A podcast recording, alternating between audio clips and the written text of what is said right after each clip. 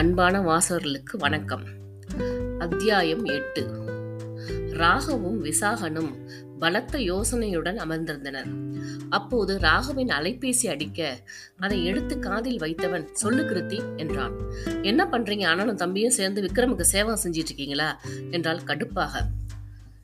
என்ன கிருத்தி இப்படி பேசுற? எங்க நிலைமை உனக்கு கிண்டலா இருக்கா? நான் சொல்ல வேண்டிய டயலாக நீங்க சொல்லிட்டு இருக்கீங்க.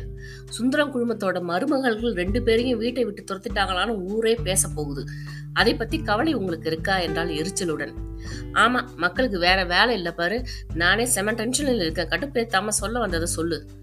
என்னை எப்போ வீட்டுக்கு கூட்டிட்டு போக போறீங்க? சாயங்காலம் ரெடியா இரு. நானே வந்து கூட்டிட்டு போறேன் என்றான் பிரச்சனையை மறந்தவனாக. அவ்வளவு நேரம் பொறுமையை இழுத்து பிடித்தவள். என்ன கிண்டல் பண்றீங்களா? அவ்வளவு மானங்கெட்டு போயா நாங்க இருக்கோம்? எந்த சூழ்நிலையில் நாங்க வீட்டை விட்டு வந்தோன்னு கூட உங்களுக்கு ஞாபகம் இல்ல. நான் அந்த வீட்டுக்குள்ள காலடி எடுத்து வைக்கிறோம்னா உங்க தம்பி அங்க இருக்கக்கூடாது என்றால் சூடாக. அவளது கோபம் அவனை சீண்டி விட ஏண்டி அறிவுன்னு ஒண்ணு இருக்கா இல்லையா உனக்கு? அவனை வீட்டை விட்டு அனுப்பிட்டு அது நம்ம குடும்பத்துக்கு தானே அசிங்கம். அதுக்கு மட்டும் இந்த ஊர் பேசாதா? என்றான் எரிச்சலுடன். கடுப்பேத்தாதீங்க. ஒண்ணுமில்லாத அன்றாடம் காட்சியும் நானும் ஒன்னா எனக்கு என்ன பண்ணுவீங்களோ தெரியாது. நான் அந்த வீட்டுக்கு வரணும்னா உங்க தம்பி அங்க இருக்க கூடாது உங்களுக்கு அது கஷ்டம்னா சொல்லிடுங்க. நான் எங்க வீட்டிலே இருந்துடுறேன் என்றாள் ஆத்திரமாக. அண்ணனிடம் கண்ணை காண்பித்த விசாகன் ஒரு நிமிஷம் என்கிட்ட கொடுண்ணா என்றான். கிருத்தி விசா பேசணுமா? என்று கூறி அவனிடம் போனை கொடுத்தான். சொல்லுங்க தம்பி. உங்களுக்காவது எங்க நிலைமை புரியுதான்னு பாருங்க. காலையிலேருந்து ஆர்த்தியும் புலம்பி தள்ளுறா என்றால் கோபத்தோடு. உங்க கஷ்டம் புரியுதனே நீ நீங்க சொல்ற மாதிரி விக்ரம வீட்டை விட்டு அனுப்பினா பிசினஸ் சர்க்கிளில் நமக்கு கெட்ட பெயர் வரும். அதுக்கு தான் அண்ணன் யோசிக்கிறாங்க. நீங்களும் உங்க அண்ணன் மாதிரியே யோசிக்கிறீங்களே தவிர எங்களை பத்தி யோசிக்க மாட்டேங்கிறீங்க. நாங்க ரெண்டு பேரும் எவ்வளவு பெரிய குடும்பத்துல இருந்து வந்திருக்கோம். எங்களுக்கு அந்த வீட்டில் மரியாதை இருக்கா இல்லையா சொல்லுங்க. உங்க குடும்பத்துக்கு அவமானம் வரக்கூடாது உங்க குடும்பத்தோட பெயர் கெடக்கூடாது. இதுதான் உங்க மனசுல நிக்குது. எங்களை பத்தி கவலையே பட மாட்டேன்றீங்க என்றால் எரிச்சலுடன். உங்கள் வருத்தம் புரியுது நீ அதுக்காக தான் நானும் அண்ணனும் எதையாவது பண்ணி அவனை வந்து விக்ரம முடக்கி போட்டுடலான்னு யோசிச்சுட்டு இருக்கோம் என்றான் கிழிச்சிங்க. உங்களால் எதுவும் பண்ண முடியாது. இல்லை நீ அந்த நிலாவை அவன் கிட்டேருந்து பிரிச்சுட்டா எல்லாம் சரியாயிடும். என்ன சொல்றீங்க? ஆமா நீ அவ தான் இவனுக்கு தைரியத்தை கொடுத்து பேச வைக்கிறா. செத்து போறவன் மாதிரி இருந்தவனை எழுப்பி உட்கார வச்சு ஆட விட்டுட்டு இருக்கா. நீங்க சொல்றது நடக்குமா? நாம் எல்லோரும் சேர்ந்து தான் நடத்தி காட்டணும் அண்ணி. அதுக்கு நீங்களும் ஆர்த்தியும் நம்ம வீட்டில் இருக்கணும். அப்படின்றீங்க? கண்டிப்பா அண்ணி. நீங்கள் ரெண்டு பேரும் சேர்ந்து அவளை ஓட ஓட விரட்டணும். உங்கள் அண்ணன் தான் அவள் காலில் க காவல் காத்துட்டு இருக்காரு. அப்புறம் எப்படி இதை செயல்படுத்துறது? இதெல்லாம் ஒரு பிரச்சனையா அண்ணி? நீங்கள் ரெண்டு பேரும் எப்பேற்பட்ட வில்லிங்க? உங்களால் முடியாத ஒன்று இருக்கா என்ன? என்றான் கேலியாக. சற்று குழப்பத்தில் யோசித்தவள் அவர்கிட்ட கொடுங்க என்றார் தம்பியும் அவளும் பேசிக் கொண்டிருந்ததை பார்த்த ராகவிற்கும் சற்று நம்பிக்கை பிறந்திருந்தது. சொல்லு கிருத்தி என்னங்க விசா சொல்றது சரி வருமா? நீங்க ரெண்டு பேரும் மனசு வச்சா நிச்சயமா முடியும். அவளை விரட்டிட்டாலே அவன் அடங்கிடுவான். அப்போ சரி சாயங்காலம் வந்து என்ன கூட்டிட்டு போங்க. ஆர்த்திக்கிட்டே நீயே பேசிட்டு கிருத்தி. விசா வந்து அவளை அழைச்சிட்டு வந்துடுவான் ம் சரிங்க. ஆனா ஒண்ணு நாங்க அவளை விரட்ட செய்கிற முயற்சியில நீங்களும் உங்க அப்பா அம்மாவும் குறுக்க வந்தா நாங்க அதோட உங்களை வீட்டை விட்டு உங்க வீட வெளியே போயிடுவோம். ரொம்ப மிரட்டாத ஒழுங்கா வந்து சேரு என்று கடுப்படுத்தி விட்டு போனை வைத்தான். சிறிது நேர அமைதிக்கு பின்னர் இது சரியா வரும்னு தான் நினைக்கிற விசா என்றான் ராகவ். ஆமா ராகவ் இதுதான் சரியான வழி. கவலை விடு. எல்லாத்தையும் சரி பண்ணிடலாம் என்று கூறி அங்கிருந்து எழுந்து சென்றான். மாலை பேசிக்கொண்டபடி இருவரும் தனது துணைவிகளை கூட்டிக் கொண்டு வீடு வந்து சேர்ந்தனர். சுந்தரிக்கு எதிர்பாராமல் மருமகள்கள் வந்ததில் மிகுந்த மகிழ்ச்சி அடைந்தார். அவரிடமும் தங்களின் பிளானை கூறிவிட அவரும் மனதில் ஓரத்தில் ஒட்டி கொண்டிருந்த பாசத்தில் வேண்டாம்டா அவனை எப்படியாவது சமாதானப்படுத்தி ஒதுங்கி இருக்க வச்சிடுறேன். அவ வந்த பிறகுதான் கொஞ்சம் தெம்பா இருக்கான் என்றார். அவரது பேச்சை கேட்டு அனைவரும் கொதிப்படைய விசாகன் வழக்கம் போல என்னமா அவன் மேல திடீர்னு பாசம் பொங்குது? என்றான் நக்கலாக. அவனை பார்த்து முறைத்தவர் விசா தேவையில்லாம பேசாத. அவ இருக்கிறதாலதான் இப்போ அவனை பத்தி கவலை இல்லாம இருக்கிறோம். இல்லைன்னா மாசம் ஒரு ஆளை தேடி அலைய வேண்டியிருக்கும் என்றார் கடுப்புடன். அதை கேட்டு சத்தமாக சிரித்த ராகவ் மா நீங்க சொன்னதை கேட்டு அவன் மேல பாசமா இருக்கீங்களோன்னு நான் கூட அசந்துட்டேன் போங்க. அவனை பார்த்துக்க வேண்டிய பொறுப்பு நாங்க எடுத்துக்கிறோம். நீங்க கவலையை விடுங்க என்றான். ராகவ் சொன்னதை கேட்டு கிருத்தி அவனை முறைத்து இங்க பாருங்க அந்த பொறுப்பெல்லாம் நீங்க எடுத்துக்காதீங்க என்று எச்சரித்தாள். அப்போது விக்ரமிற்கு ஜூஸ் போட்டு கொடுப்பதற்காக கீழே வந்தாள் நிலா. கிருத்தியும் ஆர்த்தியும் வந்திருப்பதைக் கண்டதும் வாங்கக்கா என்றாள். அவள் தங்களை வரவேற்றதைக் கண்டதும் உடம்பெல்லாம் எரிய எங்க வீட்டுல வந்து எங்களே வரவேற்கிறியா நீ? என்று எகிறினாள் ஆர்த்தி. அதுக்கு என்ன பதில் சொல்வது? என்று தெரியாமல் முழித்துக் கொண்டு நின்றாள் நிலா. அவளை பார்த்து சொடக்கு போட்ட கிருத்தி என்ன இங்க நின்று வேடிக்கை பார்த்துட்டு இருக்க? எங்களுக்கெல்லாம் காஃபி போட்டு கொண்டு வா என்றாள் அதிகாரமாக. அவர்கள் இருவரின் தாக்குதலில் பயந்து போனவள் எதுவும் சொல்லாது சமையல் அறைக்கு சென்றாள். அவர்கள் கேட்டுக்கொண்டபடி அனைவருக்கும் காப்பி போட்டு எடுத்து கொண்டு வந்து கொடுத்தாள். அனைவரும் அமைதியாக காப்பியை குடிக்க ஆர்த்தி மட்டும் கையில் வைத்திருந்த காப்பி கப்பை அப்படியே அவள் மீது கவிழ்த்தாள். சுட சுட காப்பி மேலே ஊற்றப்பட்டதில் உடல் எரிய அவளது செயலில் மனமும் எரிய ஆரம்பித்தது. ஒரு காஃபி கூட ஒழுங்கா போட தெரியாதா? என்றால் கோபத்தோடு. அதுவரை இருந்த பயம் நீங்க எதுவும் சொல்லாமல் அங்கிருந்த வாஷ்ரூமை நோக்கி செல்ல ஆரம்பித்தாள். அதை கண்டதும் மேலும் கோபம் அடைந்த ஆர்த்தி ஏய் நில்லு. நீ மட்டுக்கு போனா என்ன அர்த்தம்? போய் இன்னொரு காஃபி போட்டு கொண்டு வா என்றாள் அதிகாரமாக. ஆர்த்தியின் செயலை அங்கிருந்து அனைவரும் ரசித்து பார்த்து கொண்டிருந்தனரே தவிர எவரும் அவளை தடுக்கவில்லை.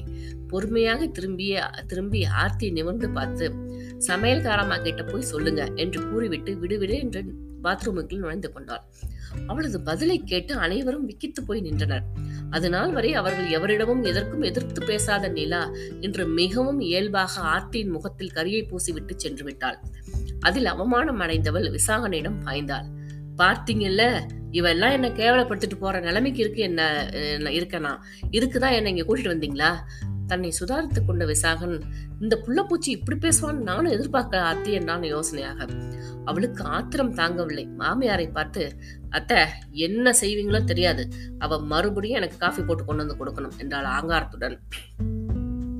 சுந்தரிக்குமே நிலாவின் நடத்தை அதிர்ச்சியை கொடுத்தது.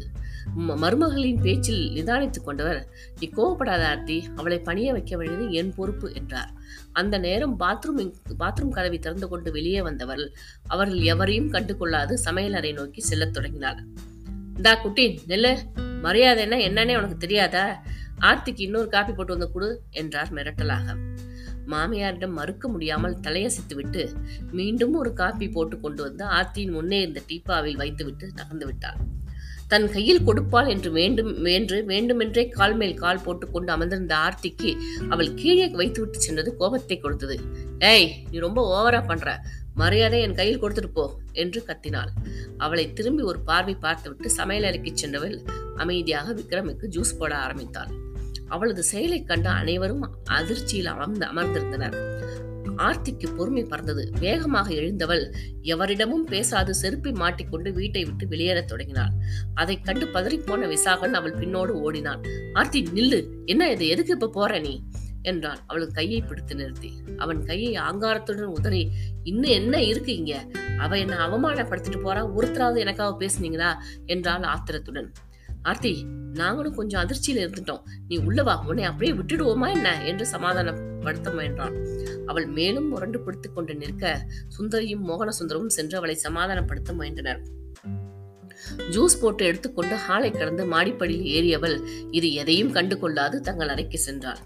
என்னென்னவோ சொல்லியும் சமாதானம் அடையாமல் நின்று நின்ற மருமகளை பார்த்து ஆர்த்தி நீ உள்ளவா நான் அவளை உன்கிட்ட மன்னிப்பு கேட்க சொல்றேன் என்றார் மோகன சுந்தரம்.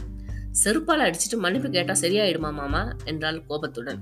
அதுவரை அவள் ஆடிய ஆட்டத்தை எல்லாம் பொறுத்து கொண்டிருந்தவர் தன்னிடம் அப்படி பேசியதும் நியாயப்படி நீதான் அவகிட்ட மன்னிப்பு கேட்டிருக்கணும். அதை மறந்துட்டு நீ பேசாத என்றார் கடுப்புடன். அவரின் பேச்சில் மேலும் சூடாகியவள் விசாகனிடம் போதுமா உங்க அப்பா என்ன அவகிட்ட மன்னிப்பு கேட்க சொல்றாங்க? என்னை எங்கள் அப்பா எப்படி வளர்த்தாங்க இப்படி ரோட்டில் போகிறவங்கிட்ட எல்லாம் மன்னிப்பு கேட்கிற நிலைமையில கொண்டு வந்து நிலைமையில கொண்டு வந்து நிறுத்திருக்கீங்க என்று காய்ந்தாள். மனைவியை சமாதானப்படுத்தாமல் மேலும் சீண்டிவிட்ட தந்தையை பார்த்து முறைத்து என்னப்பா நீங்க? இவ்வளோ அந்த நிலாவும் ஒன்னா உங்களுக்கு நாங்கள் இங்கே இருக்கிறது பிடிக்கலன்னா சொல்லிடுங்க. நானும் இவளோட சேர்ந்து மாமனார் வீட்டுக்கு போயிடுறேன் என்றான் மிரட்டலாக. அதில் பதறி போன சுந்தரி என்னடா நீ? அவளை சமாதானப்படுத்தாம நீயும் சேர்ந்து குதிக்கிறியே? உங்க அப்பா எப்பவும் பேசுறது தானே? விட்டுத்தள்ளு என்றவர் மருமகளிடம் நீ உள்ளவா கண்ணு நான் அவளை ஒரு பிடிக்கு ஒரு பிடி பிடிக்கிறேன் இந்த கையை பிடித்து இழுத்து கொண்டு சென்றார். கீழே நடந்தவற்றை பற்றி எதுவும் சொல்லாது அமைதியாக விக்ரமிற்கு ஜூஸ் கொடுத்து குடித்து முடித்ததும் கீழே அமர்ந்து அவனது கால்களுக்கு மசாஜ் செய்ய ஆரம்பித்தாள் அவனோ அடுத்து தான் என்ன செய்ய வேண்டும் என்கிற யோசனையில் இருந்ததால் அவளது முகத்தில் தெரிந்த இறுக்கத்தை கவனிக்கவில்லை. தனது யோசனைப்படி செயலாற்ற நிறைய எதிர்ப்புகளை சந்திக்க வேண்டி வரும் என்று யோசித்துக் கொண்டிருந்தான். அப்போது அவர்களின் அறை கதவு படபடா என்று இடிக்கப்பட்டது. யோசனையிலிருந்து மீண்டவன் ஏன் இத்தனை வேகமாக கதவு தட்டப்படுகிறது என்கிற குழப்பத்துடன் மனைவியின் முகத்தை பார்த்தான். அவளோ சிறிதும் அலட்டிக் கொள்ளாமல் மெல்ல எழுந்து சென்று கதவை திறந்தாள். அவளை இடித்து தள்ளி கொண்டு உள்ளே நுழைந்த சுந்தரி உன் பொண்டாட்டி என்னடா நினைச்சுக்கிட்டு இருக்கா? கொஞ்சம் கூட நம்ம வீட்டு மனுஷங்களை மதிக்கிறதே இல்லை என்று கத்தினார். அவருக்கு பின்னே மெதுவாக வந்து நின்ற ஆர்த்தியும் ஆர்த்தியையும் அன்னையும் மாறி மாறி பார்த்தவன் என்ன விஷயம்னு சொல்லுங்கம்மா என்றான் இறுகிய குரலில். உன் பொண்டாட்டி கிட்ட காப்பி போட்டு கொடுக்க சொல்லி கேட்டிருக்கா இவ? அதுக்கு சிவ சமயக்காராமாட்ட போய் கேளுன்னு சொல்லிட்டு போயிருக்காடா? என்றார் நிலாவை முறைத்தபடி. அவரை கூர்ந்து பார்த்தவன் இதுல எங்கம்மா மரியாதை குறைந்து குறைஞ்சு போச்சு? என்றான். என்னடா சொல்ற? இவ எவ்வளவு பெரிய குடும்பத்தை சேர்ந்தவ? அவ கேட்கும் போது உன் பொண்டாட்டி போட்டு கொடுக்கணுமா வேண்டாமா? நீங்க பேசுறது உங்களுக்கே வேடிக்கையா இல்லையாமா நிலா விசாகனுக்கு அண்ணி. அப்போ ஆர்த்தி தான் அவளுக்கு மரியாதை கொடுக்கணும். இவகிட்ட காப்பி போட்டு கொடுக்க சொன்னதே தப்பு. நீங்க இவ போட்டு கொடுக்கலன்னு சொல்லி என்கிட்ட வந்து குறை சொல்லிட்டு இருக்கீங்க. என்றவனின் பார்வை நிலாவை ஆராய்ந்தது. அப்போதுதான் அவளது புடவையில் ஆங்காங்கே தெரிந்த காப்பி கரையை கண்டவனது மனம் கீழே என்ன நடந்திருக்கும் என்று உணர்ந்து கொண்டது. சட்டென்று படுக்கையில் இருந்து எழுந்து கொண்டான் எழுந்து நின்றவன் என் பொண்டாட்டி கிட்ட அதை செய் இதை செய்ன்னு சொல்ல என்னை தவிர உங்களுக்கு வேணா அதிகாரம் இருக்கலாம். என் தம்பி பொண்டாட்டியோ அண்ணன் பொண்டாட்டியோ சொன்னா அதை கேக் அதை கேட்கணும்னு அவசியமே இல்லை என்றான் கத்தி போன்ற குரலில். விக்ரம் அப்படி பேசியதும் கோபத்தில் மூச்சிறைக்க லேசான விசுமலுடன் அங்கிருந்து ஓடிய ஆர்த்தி தங்களது அறைக்குள் நுழைந்து கொண்டாள். மாடிப்படியிலேயே நின்று கொண்டு அங்கு நடப்பவைகளை கேட்டுக்கொண்டிருந்த விசாகன் மனைவி அழுது கொண்டு ஓடியதும் அவனும் பின்னே ஓடினான். படுக்கையில் குப்புற படுத்து அழுது கொண்டிருந்தவள் கொண்டிருந்தவளிடம் சென்றவன் ஆர்த்தி எதுக்கு இப்ப அழுகுற என்று அவளை தூக்க வேண்டான் அவனை பிடித்து ஒரே தள்ளாக தள்ளியவள் அந்த குண்டனுக்கு பொண்டாட்டி மேல இருக்கிற பாசம் கூட உனக்கு இல்ல. அவன் என்னமோ பெரிய ராஜகுமாரியை கட்டிட்டு வந்த மாதிரி தாங்குறான். உனக்கு வெக்கமா இல்ல? என்று கடித்து குதறினாள். மனைவியின் அழுகை ஒரு புறமும் அவளது நக்கலான பேச்சு மறுபுறமும் அவனது கோபத்தை சீண்ட வேகமாக அறையை விட்டு வெளியேறியவன் விக்ரமின் அறைக்குள் நுழைந்திருந்தான். அவனது சட்டையில் கை வைத்து ஏண்டா எங்க உயிரை எடுக்கிற? செத்து தொலைய வேண்டிதானே? இந்த உடம்ப வச்சுக்கிட்டு உயிர் வாழ்ந்து என்ன சாதிக்க போற? என்று கண்ணம் கண்ணமாக அண்ணன் என்று பாராமல் அடித்தான். அவனது செயலை கண்டு கன்னங்களில் கண்ணீர் வழிய ஒரு நிமிடம் விக்க விக்கித்து நின்றவள் அவசரமாக பாய்ந்து அவனை பிடித்து தள்ளிவிட்டாள். மூச்சிறைக்கு அவனை பார்த்து விழிகளை உருட்டியவள் உன்னை போல சுயநலவாதிகள் எல்லாம் உயிரோட இருக்கிறப்ப இவர் வாழ்வதில் என்ன தப்பு இது? என்ன தப்பு இருக்கு? இன்னொரு முறை என் கணவர் மேல கையை வச்ச நடக்கிறத வேற என்று ஒற்றை விரலை காட்டி மிரட்டினாள். அவளின் இந்த கோபம் அவனை மிரளச் செய்தது. சுந்தரியும் ஆடிப்போய் நின்றார். நன்றி வணக்கம்.